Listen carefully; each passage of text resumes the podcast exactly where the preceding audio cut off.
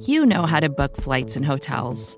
All you're missing is a tool to help you plan that unbelievable travel experience. That's why you need Viator. Book guided tours, excursions, and more in one place. There are over 300,000 travel experiences to choose from, so you can find something for everyone. And Viator offers free cancellation and 24 7 customer support for worry free travel. Download the Viator app now and use code Viator10 for 10% off your first booking in the app. Find travel experiences for you. Do more with Viator. The Adventure of the Engineer's Thumb, Part 1. Of all the problems which have been submitted to my friend Mr. Sherlock Holmes for solution during the years of our intimacy, there were only two which I was the means of introducing to his notice that of Mr. Hatherley's thumb, and that of Colonel Warburton's madness. Of these, the latter may have afforded a finer field for an acute and original observer. But the other was so strange in its inception and so dramatic in its details that it may be the more worthy of being placed upon record, even if it gave my friend fewer openings for those deductive methods of reasoning by which he achieved such remarkable results. The story has, I believe, been told more than once in the newspapers, but, like all such narratives, its effect is much less striking when set forth en bloc in a single half column of print than when the facts slowly evolve before your own eyes, and the mystery clears gradually away as each new discovery furnishes a step which leads on to the complete truth. At the time, the circumstances made a deep impression upon me and the lapse of two years has hardly served to weaken the effect. It was in the summer of 89, not long after my marriage, that the events occurred which I am now about to summarize. I had returned to civil practice and had finally abandoned Holmes in his Baker Street rooms, although I continually visited him and occasionally even persuaded him to forego his bohemian habits so far as to come and visit us. My practice had steadily increased, and as I happened to live at no very great distance from Paddington Station, I got a few patients from among the officials. One of these, whom I had cured of a painful and lingering disease, was never weary of advertising my virtues and of endeavoring to send me on every sufferer over whom he might have any influence.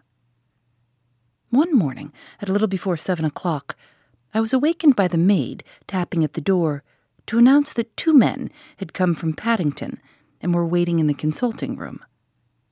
I dressed hurriedly, for I knew by experience that railway cases were seldom trivial, and hastened downstairs. As I descended, my old ally, the guard, came out of the room and closed the door tightly behind him. I've got him here, he whispered, jerking his thumb over his shoulder. He's all right. What is it, then? I asked, for his manner suggested that it was some strange creature which he had caged up in my room. It's a new patient, he whispered. I thought I'd bring him round myself. Then he couldn't slip away. There he is, all safe and sound. I must go now, doctor. I have my duties just the same as you. And off he went, this trusty tout, without even giving me time to thank him. I entered my consulting room and found a gentleman seated by the table. He was quietly dressed in a suit of heather tweed, with a soft cloth cap, which he had laid down upon my books. Round one of his hands he had a handkerchief wrapped, which was mottled all over with bloodstains. He was young, not more than five and twenty, I should say, with a strong masculine face. But he was exceedingly pale, and gave me the impression of a man who was suffering from some strong agitation, which it took all his strength of mind to control. I am sorry to knock you up so early, doctor, said he, but I have had a very serious accident during the night. I came in by train this morning, and on inquiring at Paddington as to where I might find a doctor, a worthy fellow very kindly escorted me here. I gave the maid a card, but I see that she's left it upon the side table. I took it up and glanced at it. Mr. Victor Hatherley, hydraulic engineer, 16A, Victoria Street, third floor. That was the name, style, and abode of my morning visitor. I regret that I have kept you waiting, said I, sitting down in my library chair. You are fresh from a night journey, I understand, which is in itself a monotonous occupation. Oh, my night could not be called monotonous, said he, and laughed. He laughed very heartily with a high, ringing note, leaning back in his chair and shaking his sides. All my medical instincts rose up against that laugh. Stop it, I cried. Pull yourself together. And I poured out some water from a carafe. It was useless, however. He was off in one of these hysterical outbursts which come upon a strong nature when some great crisis is over and gone. Presently, he came to himself once more, very weary and pale looking. I have been making a fool of myself, he gasped. Not at all. Drink this. I dashed some brandy into the water, and the color began to come back to his bloodless cheeks. That's better, said he. And now, doctor, perhaps you would kindly attend to my thumb, or rather, to the place where my thumb used to be. He unwound the handkerchief and held out his hand. It gave even my hardened nerves a shudder to look at it. There were four protruding fingers and a horrid, red, spongy surface where the thumb should have been. It had been hacked or torn right out from the roots. Good heavens, I cried. This is a terrible injury. It must have bled considerably. Yes, it did. I fainted when it was done, and I think that I must have been senseless for a long time. When I came to, I found that it was still bleeding, so I tied one end of my handkerchief very tightly round the wrist and braced it up with a twig. Excellent. You should have been a surgeon. It is a question of hydraulics, you see, and came within my own province. This has been done, said I, examining the wound, by a very heavy and sharp instrument. A thing like a cleaver, said he. An accident, I presume. By no means. What? A murderous attack? Very murderous indeed. You horrify me. I sponged the wound, cleaned it, dressed it, and finally covered it over with cotton wadding and carbolized bandages. He lay back without wincing, though he bit his lip from time to time. How is that? I asked when I had finished. Capital. Between your brandy and your bandage, I feel a new man. I was very weak, but I've had a good deal to go through. Perhaps you had better not speak of the matter. It is evidently trying to your nerves. Oh, no, not now. I shall have to tell my tale to the police. But between ourselves, if it were not for the convincing evidence of this wound of mine, I should be surprised if they believed my statement. For it is a very extraordinary one, and I have not much in the way of proof with which to back it up. And even if they believe me, the clues which I can give them are so vague that it is a question whether justice will be done. Ha! cried I. If it is anything in the nature of a problem which you desire to see solved, I should strongly recommend you to come to my friend, Mr. Sherlock Holmes, before you go to the official police. Oh, I've heard of that fellow, answered my visitor, and I should be very glad if he would take the matter up, though of course I must use the official police as well. Would you give me an introduction to him? I'll do better. I'll take you round to him myself. I should be immensely obliged to you. We'll call a cab and go together. We shall just be in time to have a little breakfast with him. Do you feel equal to it? Yes, I shall not feel easy until I have told my story. Then my servant will call a cab, and I shall be with you in an instant. I rushed upstairs, explained the matter shortly to my wife, and in five minutes was inside a hansom, driving with my new acquaintance to Baker Street. Sherlock Holmes was, as I expected, lounging about his sitting room, in his dressing gown, reading the agony column of the Times, and smoking his before breakfast pipe, which was composed of all the plugs and dottles left from his smokes of the day before, all carefully dried and collected on the corner of the mantelpiece. He received us in his quietly genial fashion, ordered fresh rashers and eggs, and joined us in a hearty meal. When it was concluded, he settled our new acquaintance upon the sofa, placed a pillow beneath his head, and laid a glass of brandy and water within his reach. It is easy to see that your experience has been no common one, Mr. Hatherley, said he. Pray lie down there and make yourself absolutely at home. Tell us what you can, but stop when you are tired and keep up your strength with a little stimulant. Thank you, said my patient, but I have felt another man since the doctor bandaged me, and I think that your breakfast has completed the cure.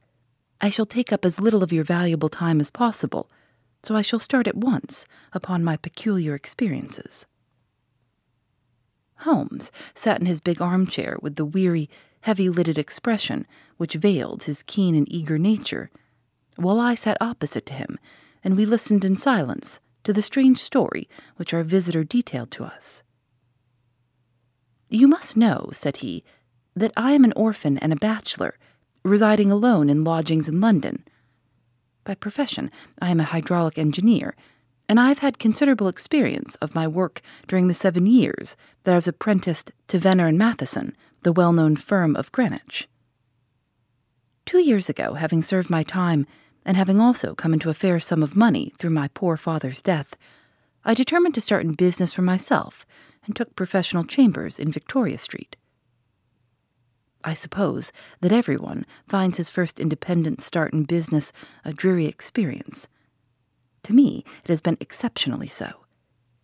During two years, I have had three consultations and one small job, and that is absolutely all that my profession has brought me. My gross takings amount to twenty-seven pounds, ten shillings.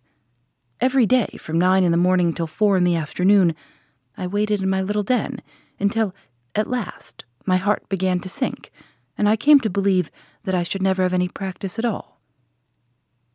Yesterday, however, just as I was thinking of leaving the office, my clerk entered to say there was a gentleman waiting who wished to see me upon business. He brought up a card, too, with the name of Colonel Lysander Stark engraved upon it. Close at his heels came the colonel himself, a man rather over the middle size, but of an exceeding thinness. I do not think that I've ever seen so thin a man his whole face sharpened away into nose and chin, and the skin of his cheeks was drawn quite tense over his outstanding bones. Yet this emaciation seemed to be his natural habit, and due to no disease, for his eye was bright, his step brisk, and his bearing assured. He was plainly but neatly dressed, and his age, I should judge, would be nearer forty than thirty. Mr. Hatherley, said he, with something of a German accent, you've been recommended to me, Mr. Hatherley, as being a man who is not only proficient in his profession, but is also discreet and capable of preserving a secret. I bowed, feeling as flattered as any young man would at such an address. Ask who it was who gave me so good a character? Well, perhaps it is better that I should not tell you that just at this moment. I have it from the same source that you are both an orphan and a bachelor and are residing alone in London. That is quite correct, I answered. But you will excuse me if I say that I cannot see how all this bears upon my professional qualifications. I understand that it was on a professional matter that you wished to speak to me. Undoubtedly so, but you will find that all I say is really to the point. I have a professional commission for you but absolute secrecy is quite essential.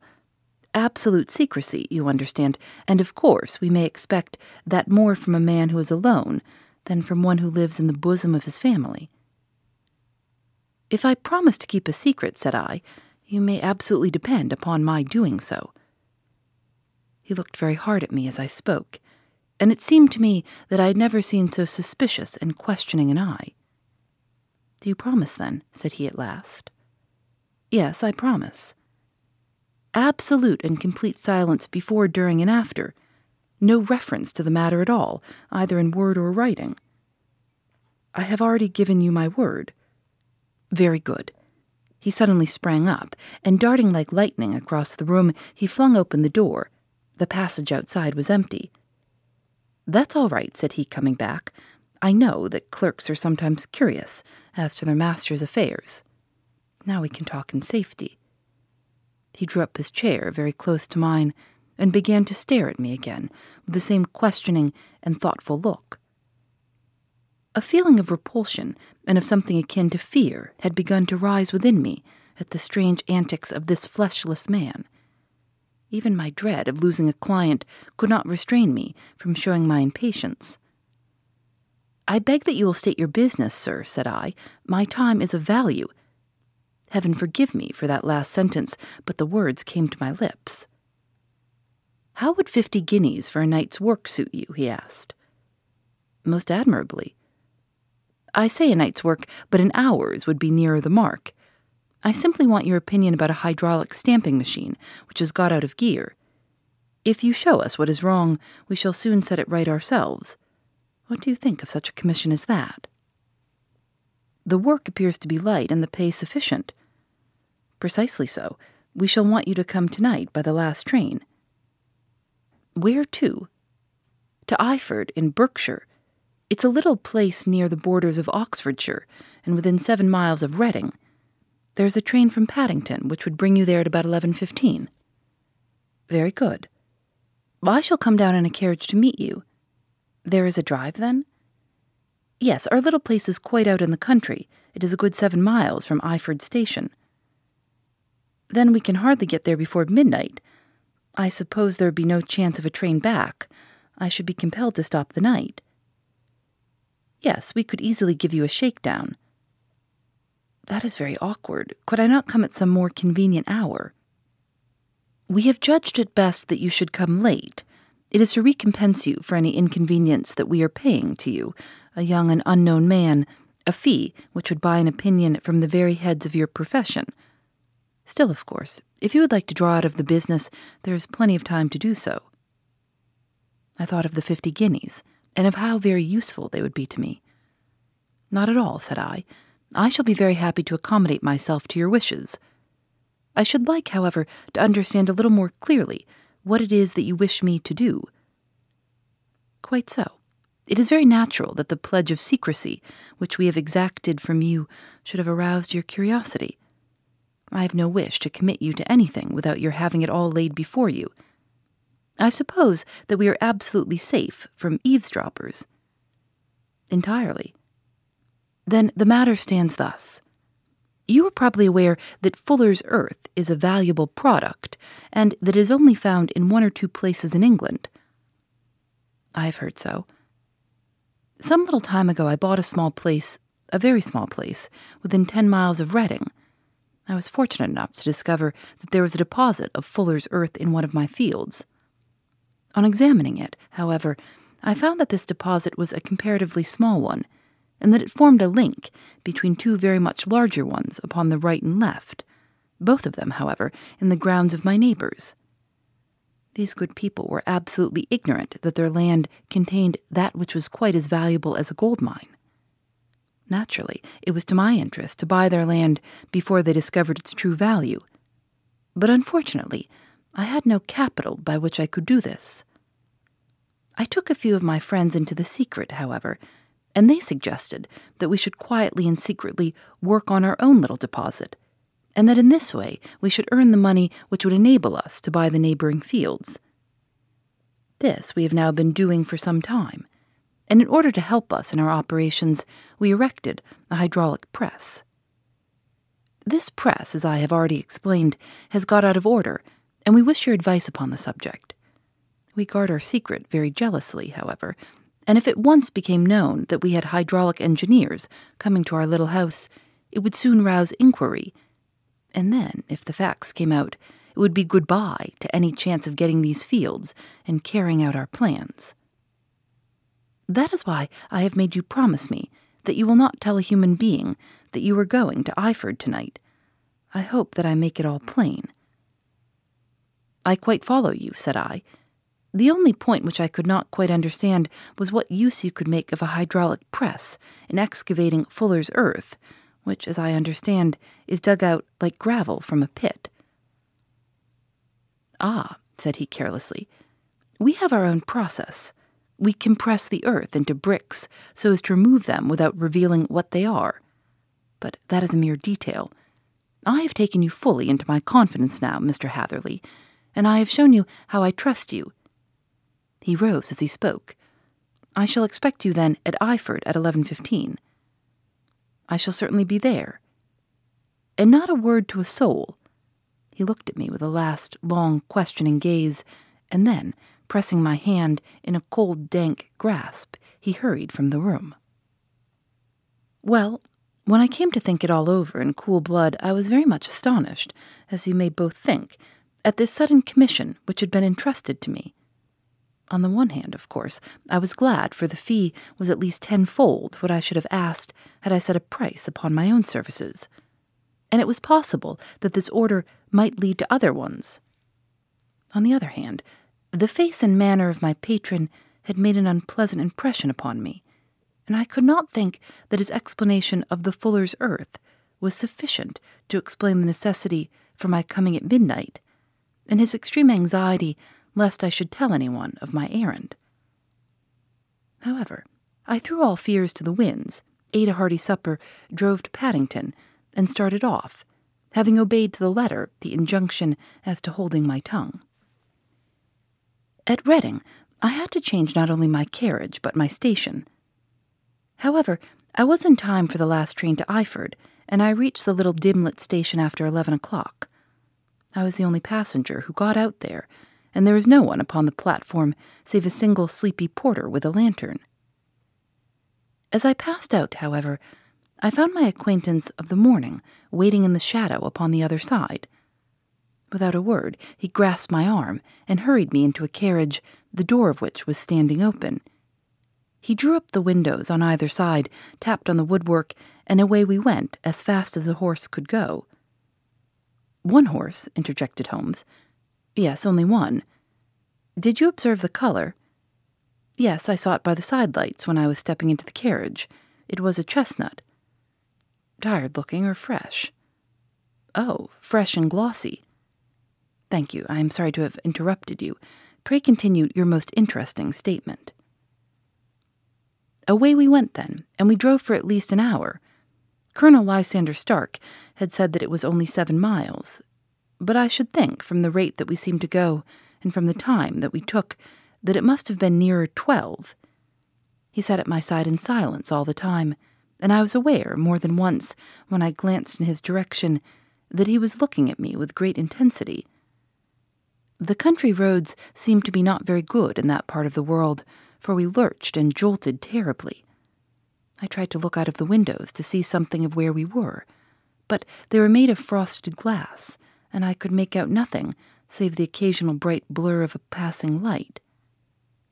Now and then I hazarded some remark to break the monotony of the journey, but the colonel answered only in monosyllables, and the conversation soon flagged.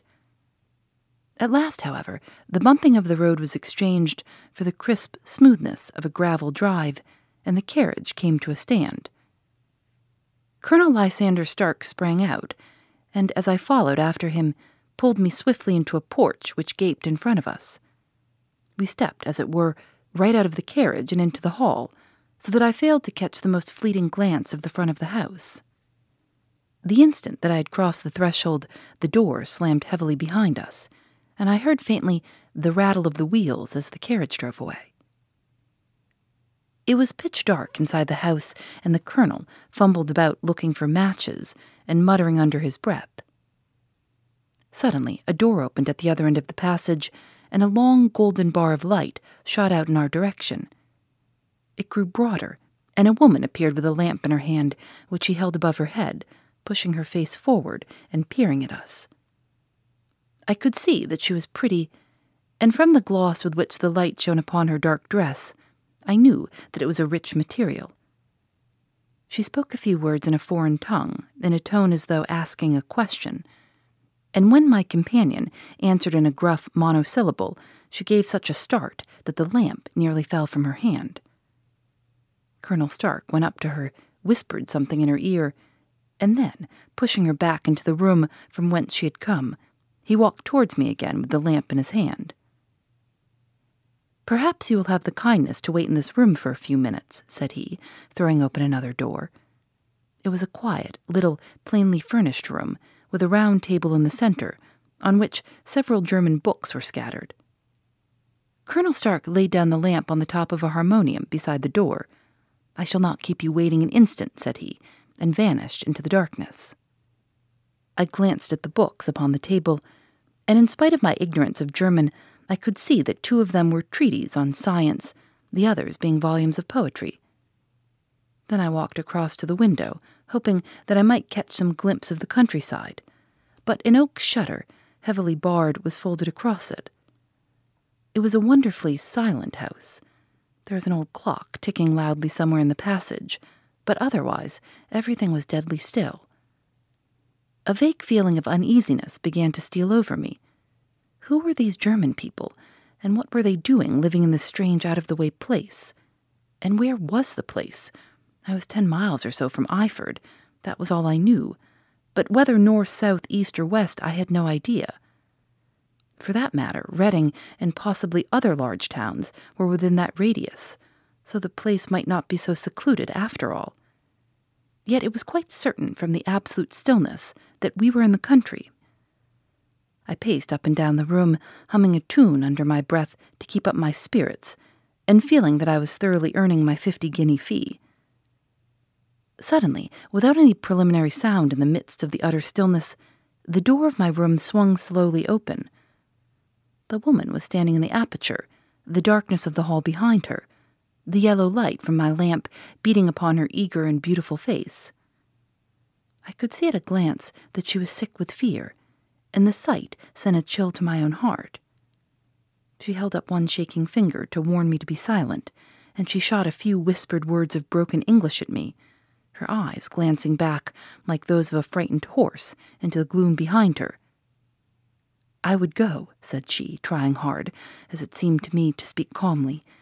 I would go. I should not stay here. There is no good for you to do. But, madam, said I, I have not yet done what I came for. I cannot possibly leave until I have seen the machine. It is not worth your while to wait, she went on. You can pass through the door, no one hinders. And then, seeing that I smiled and shook my head, she suddenly threw aside her constraint and made a step forward with her hands wrung together. For the love of heaven, she whispered, get away from here before it is too late. More to dos, less time, and an infinite number of tools to keep track of. Sometimes doing business has never felt harder, but you don't need a miracle to hit your goals. You can just use HubSpot because their all in one customer platform can make growing your business infinitely easier.